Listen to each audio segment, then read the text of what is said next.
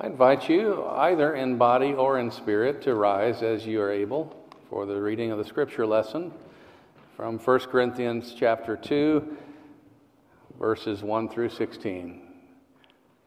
Keep in mind, I always like to remind you when you read these epistles, you're snooping other people's mail. We still have something important to learn, however. So let us pay attention for a word or a phrase that would jump out to us and grab our attention today. Maybe God is meeting us there.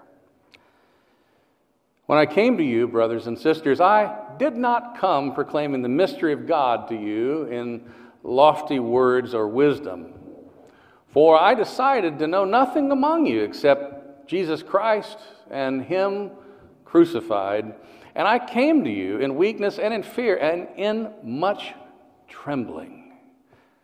My speech and my proclamation were not with plausible words of wisdom, but with a demonstration of the Spirit and of power, so that your faith might rest not on human wisdom, but on the power of God.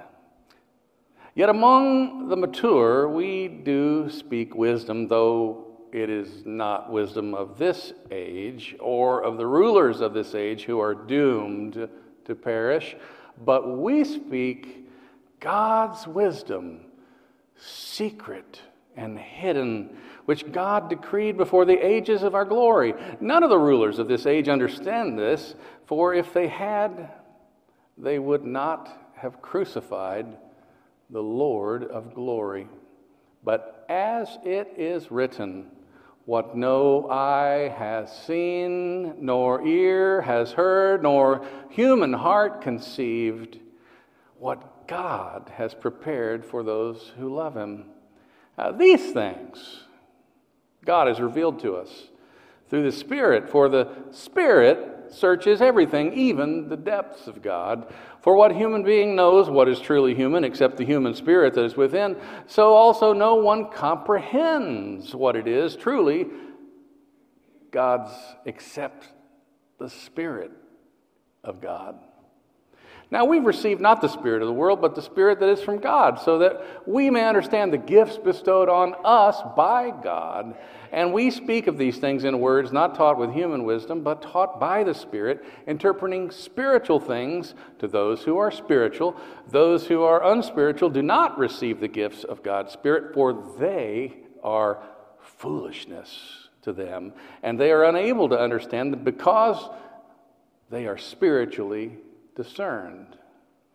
Those who are spiritual discern all things, and they are themselves subject to no one else's scrutiny.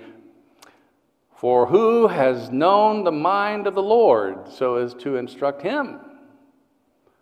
But we have the mind of Christ. Here ends the reading. May God grant us wisdom and courage or interpretation and action for follow up. Amen. I've said it to you these previous weeks, I'll say it again. The church at Corinth was a hot mess. Underlying this hot mess there were lots of things going on, but at least four identifiable main difficulties as I look at it. A basic failure in relating to one another in love, a dramatic failure of the local church leaders to act consider, you know, considerately in the face of their competition for status and influence. Third, an arrogant theological reasoning that denied the importance of the physical body. We might call this Christian intellectualism and then tensions arising from the pressures that Paul's teaching about sex was placing on these Corinthian converts. Yes, sex. Each of these problems would have been bad enough, but when they are all present together, the combination was toxic. Now, if this community were around today, this week, I, will confess, I got quite a chuckle of imagining there might be a reality TV show about them. I wondered maybe we would call it something like Church Folks Gone Wild. I don't know. And I can giggle, and you can giggle, and we can giggle, but I'm not sure Paul would be giggling about it if Paul were here, because judging by his rhetoric, it comes to a screeching halt right about verse 14. I, he wasn't very happy with them. Did you catch it? Those who are unspiritual, people, that's you, he's telling some of them. Those who are unspiritual, they don't receive the gifts of God's Spirit because they're not spiritual. And so it's foolishness to them. In other words, you folks get so caught up tightly in your quarrels that you don't have the spiritual sense God gave you at birth. You've regressed. Is it possible to go backwards in the faith? It appears as though it were.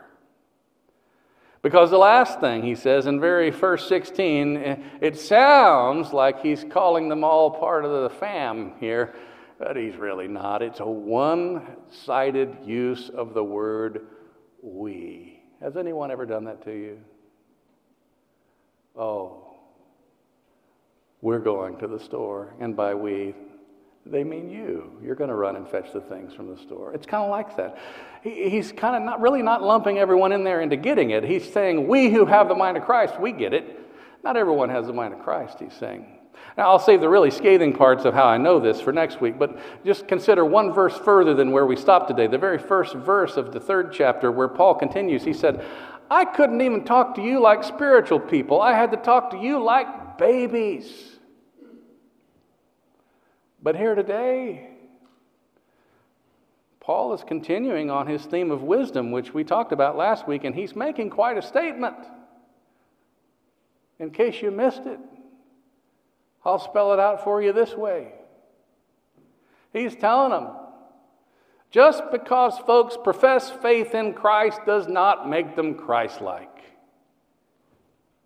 Ouch a life of a person who professes faith in Christ but continues to be more driven by certain influences in the culture than they are Christ is, you know, like competition and arrogance and lousy relationships with people at different socioeconomics and racial boundaries in themselves. Well, a person who doesn't get it, well, they're incapable of receiving and reflecting God's wisdom and compassion that we find in Christ.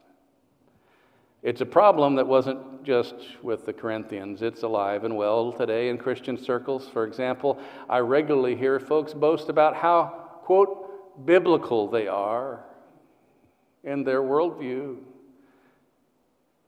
And so when I hear those things as a Christian minister, my ears perk up and my eyes open real wide, and sometimes I just stand in the corner try to be real quiet, and I just watch.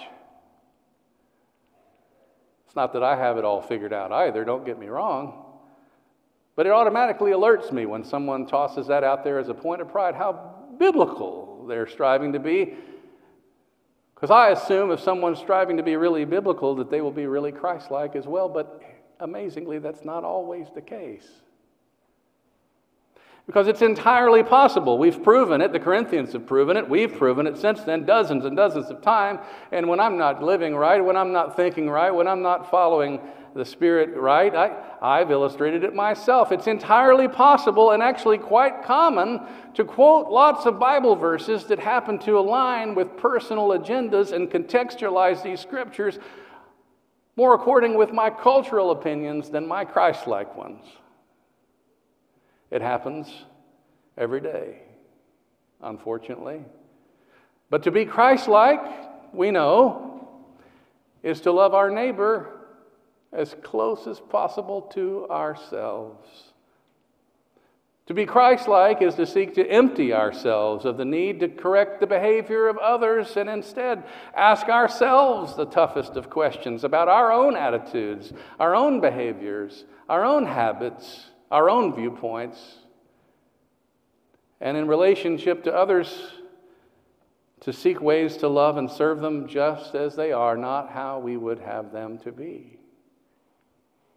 So, when we Christians become convinced that we are the only authority on truth, that anyone who opposes us is evil, and that things will only get better in our world if Christians are sitting in all the places of power, that is when we know we are no longer worshiping God or Jesus. We're worshiping our cultural preference of what it means to be a Christian. As a side note, how we worship is not nearly as important as how we walk. And so, while worship should be helpful, it is not as direct in our discipleship as our actions and our attitudes, and particularly towards our neighbors. And so, to be Christ like, which is the goal more than anything else, one must be humble in our posture towards our neighbors, a downwardly mobile motion, serving and loving and emptying oneself so far that we, we go down even lower than the lowest of the low folks in life that we see with, that are suffering, so that we can lift up from underneath to help restore the fallen and bring love to those who have been ignored and overlooked and sometimes even stomped on. But too often we get caught up in this legalistic, purity code driven stuff that's less about Jesus and it's more about our cultural preferences and what gripes us off more than what we're for. There is a much more excellent way that awaits us. This incredible potential, I dare say, awaits everyone because, as we're told in the scriptures, 100% of human beings, no matter how we feel about them, are all created in God's image. You will never look into the eyes of another person who was not created in God's image. That can be challenging at times to recognize. Sometimes it can be hidden very deeply with people who have made terrible choices and become ensnared in the repercussions of their evil choices. But nevertheless, Paul, I think, is updating this language, the image of God. He's calling it the mind of Christ. And Paul mentions it, the mind of Christ, here in his letter to the Corinthians in our scripture lesson, but also, and perhaps more famously and in greater detail, Paul mentions it in his letter to the Philippians in chapter 2, verse 5 and following. That it's, in fact, become so famous, this little portion of Philippians chapter 2 is known by Bible scholars and theologians as the kenosis. That is a big fancy Greek word that Paul uses in this Philippians chapter 2 passage to spell out what the mind of Christ looks like for us. Listen to Philippians chapter 2, verse 4 and 5 and following, compared to what we heard in 1 Corinthians 2. They correlate. Let each of you look not only to your own interests, but also to the interests of others. Listen, let the same mind, let the same mind that was be in you that was in Christ Jesus. Verse 7 who, this is the kenosis word, emptied himself even unto death on a cross. Now, listen to the last bits of the three verses from our scripture lesson today from 1 Corinthians, verse 14. Those who are unspiritual do not receive the gifts of God's Spirit, verse 15. Those who are spiritual can discern all things, verse 16. We, meaning those who are spiritual, have the mind of Christ. Not as individuals only, but as God's people. Together, as the community of God, we have the mind of Christ. Now, our ancestors in the faith taught us from the earliest of creation stories that we are all created in God's image, as I said earlier. And I think, as I mentioned, Paul is updating this language with the phrase, instead of image of God, he's using the phrase mind of Christ. And we have this gift. Every person has this gift deep within us a divine mirror of sorts. That metaphor helps me. I think Paul was pointing out and calling it the mind of Christ. And in this mirror, this mind of Christ, the mind of Christ knows us and loves us from all eternity and does nothing coercive, by the way, to ever force us to be more Christ like, but rather reflects back our actions, reflects back our attitudes, reflects back what is already there. A light is another metaphor I love. To think about when I think about the mind of Christ within us. A light only illumines what is already there, what is already happening. It, it, helps me to think of the mind of Christ as a mirror or as a light. It's inside us. And so when we are operating in a posture of upward mobility, self promotion, greed, power, and status seeking, eh, all of that mirror, that light, is kind of hidden underneath a thick cloud of selfishness and ambition. And yet, sometimes, even without people having the right labels for it, maybe the right Christianese labels for it, the mind of Christ becomes quite easily seen through humility and in humble and compassionate people, and it becomes quite accessible for us. We can see it, we can name it, we can feel it, we know we're a part of it when we get it right. And the mind of Christ is seen in the place within us where wisdom, that is, knowing the truth, and compassion, which is doing the truth, meet. Compassion is also a verb. Love is very much a verb in the scriptural sense. Action. And so the mind of Christ is the place where our walk, to put it another way, and our talk come into intersection. They align, and then something miraculous happens. You ever heard of the word synergy? Yeah? You know what a synergy is? It's when one plus one doesn't just equal two. I mean, everybody knows one plus one just equals two. Preacher, come on. Yeah, sure. But when we give up the shallow end of the swimming pool, beginner level legalism, shaming stuff that people who profess faith in Christ so often get caught in, and instead focus on demonstrating compassion and love and, and action, uh, especially for the least of these, something miraculous happens within us. We find the mind of Christ, and so it's mysterious. Somehow, one plus one doesn't just equal two when we get it right, it might equal three or five or a hundred. It's kind of spooky and, and, surprising at first, but when it's more love, when it's more justice than you thought was possible coming through you, when it's more peace, when it's more goodness, when it's more patience or kindness or the fruits of the Spirit, when it's more flowing through you out into the world towards those around us, that surprise quickly turns into delight once we realize what's going on because all of a sudden it's not just one plus one equals two, there's a holy synergy, a mystery it's almost magical.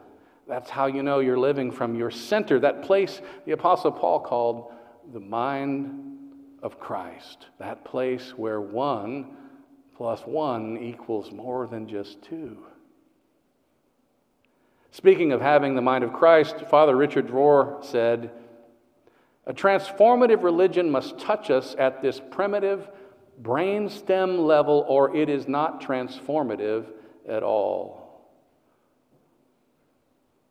It's what Paul was telling the Corinthians. When we care more about proving a point to someone with whom we disagree than we do improving the quality of their lives, the mind of Christ is beyond us. When we care more about converting someone to Christianity or just to our way of thinking, uh, rather than demonstrating selfless Christian compassion for them, the mind of Christ is beyond us. When we care more about worshiping Jesus, are you listening, than we do about following Jesus, the mind of Christ is beyond us. By the way, He never once asked us to worship Him, He always asks us to follow Him. I'm for worship, but only if it points us toward faithful action and following.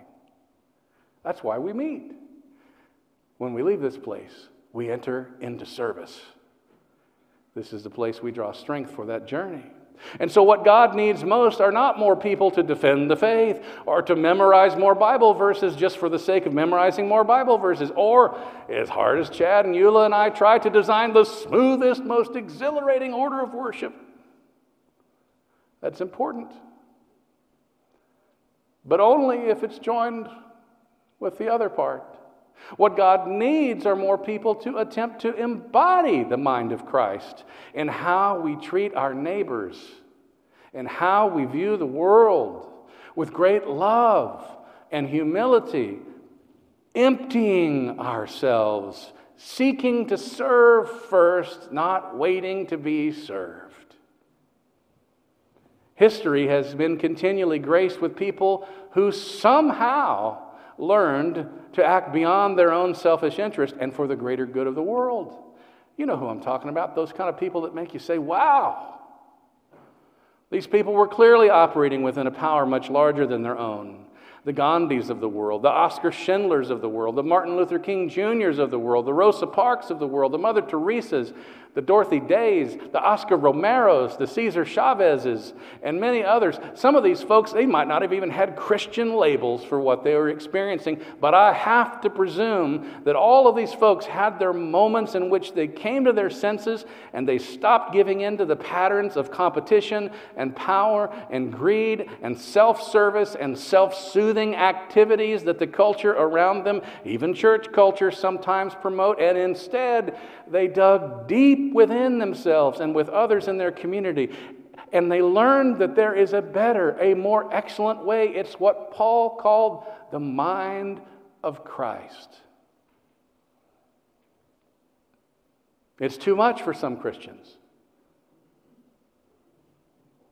Sadly, many Christian faith communities, they don't teach about the mind of Christ. They don't challenge their members to mirror and actually imitate the actions and attitudes of Jesus by favoring especially the last, the least, and the lost. It's more about budgets and it's more about our little group and our little familiar traditions that meaning, are meaningful to us. But, friends, that's, that's just half of the mind of Christ. That's the shallow end of the Christian swimming pool kind of stuff. Have you ever been to a swimming party?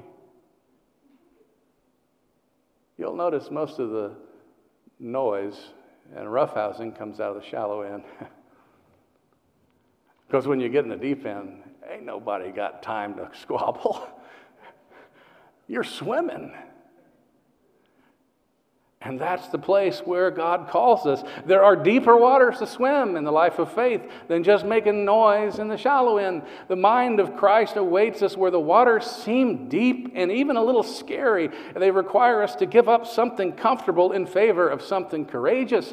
Having the mind of Christ means following Jesus with our actions, not just singing pretty songs about Him. I'm in favor of pretty songs. We sang some of my favorites today.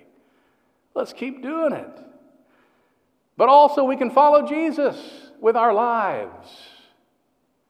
Having the mind of Christ is a vocation to share the fate of God for the life of the world, to allow what God for some reason allows, and to use for some reason what God uses. And I don't know how to tell you, to suffer ever so slightly at least what God must feel for our neighbors when they are suffering. Now, often this has very little to do with believing the right stuff about God or Jesus, or about having the most Bible verses memorized, or singing the prettiest songs about God or Jesus. I'm in favor of all those things, by the way, but only so far as they lead us to self emptying, Christ like love, the place where love and action meet the mind of Christ. That's the place. If the songs we sing, the Bible verses we quote, the things we say, we believe, no matter how pretty we shine them up about God or Jesus, do not serve to make us become more Christ like, they are, as the Apostle Paul says elsewhere, a banging gong or a clanging cymbal. In other words, it's just noise. Sitting in a church sanctuary, okay, now you thought I've been meddling. Here we go. I'm going to really meddle. I can hide behind this thing if you throw stuff.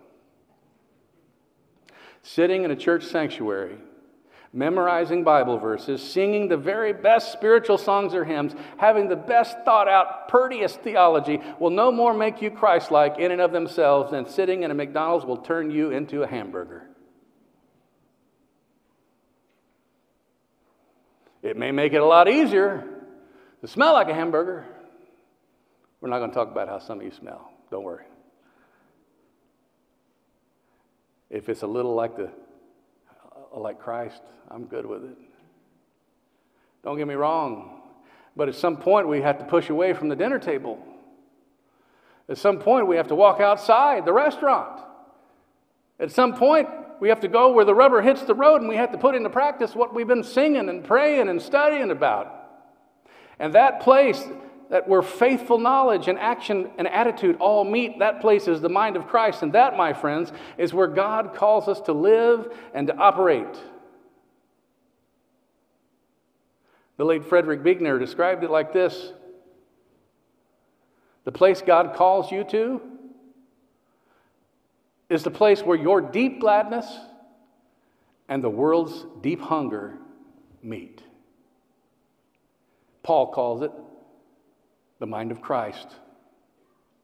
Jesus called it the kingdom of God, a way of living in this world whereby we are transformed and are transforming the world together. What do you say we make a habit of meeting there?